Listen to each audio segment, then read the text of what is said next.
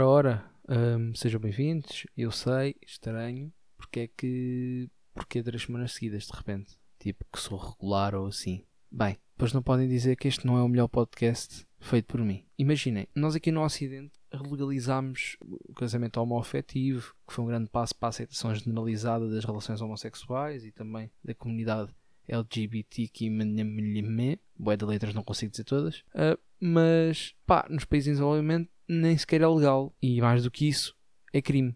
Agora, por muito a favor que eu seja dos direitos LGBT, poderei eu julgar esses países?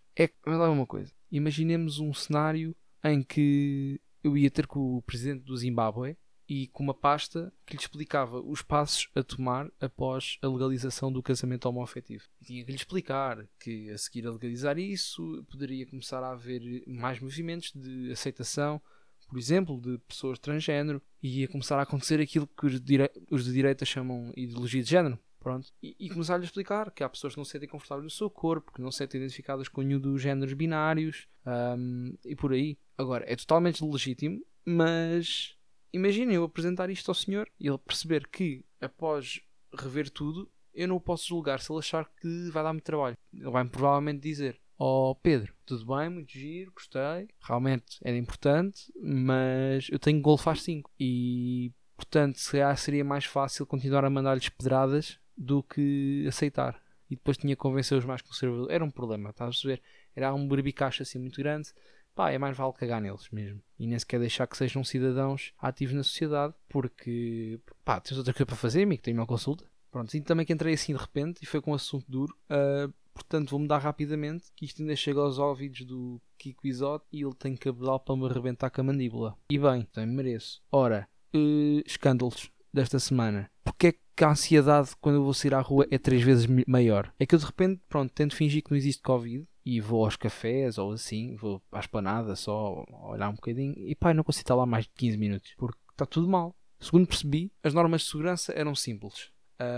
Entramos com máscara, desinfetamos as mãos, pegamos fogo à própria roupa, vestimos uma batina de plástico, damos um tiro de shotgun na sola dos ténis e depois lá podemos sentar-nos e pedir o café ou assim. Pelo menos isto foi o que eu percebi das normas da DGS, mas eu também li aquilo na diagonal. Pá, não me parece que ninguém esteja a cumprir assim como deve ser. Porque uma pessoa vai, já está desconfortável, sente que nunca fez coisas suficientes para se prevenir e depois os nossos olhos começam a funcionar como a fita métrica do iPhone. Nós de repente conseguimos medir distância só a olhar para a outra mesa e para a nossa. Ah, esta mesa não está a 2 metros, está para aí 1,94. Já estou com miúfa, se calhar vou arrancar. Pá, e não dá, assim não dá.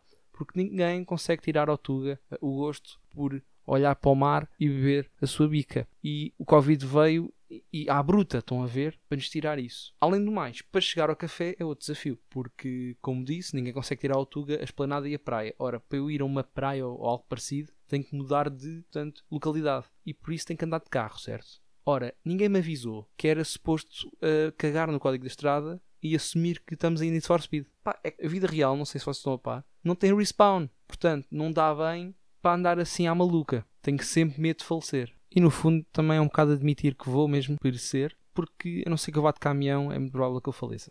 Bem, antes de fechar o estaminé, queria estrear a nova rubrica do pod. Vou tentar trazer uma pergunta por podcast de um ouvinte e a pergunta pode ser de um foro mais pessoal, pode ser assim uma pergunta sobre vida, o que quiserem. A rubrica ainda não tem nome, mas vou pensar nisso. Hoje foi a Rita Ferreira, da Quinta do Conde, desde já muito obrigado. E a pergunta é: olá Pedro, primeiro parabéns por este podcast incrível. Uma pergunta: qual é o tamanho dos teus boxers? Beijinhos. Beijinhos Rita, obrigado, um beijinho no joelho. O tamanho dos boxers é o XL, porque possui umas angas ridiculamente abrangentes. Aliás, o médico sempre achou que eu podia parir, depois, este não veio com o útero, ups. E portanto é o XL que eu realmente rebento com elásticos com uma facilidade estúpida. Bem, por tudo é hoje, beijinho às vossas mães, sonhem milfos, claro.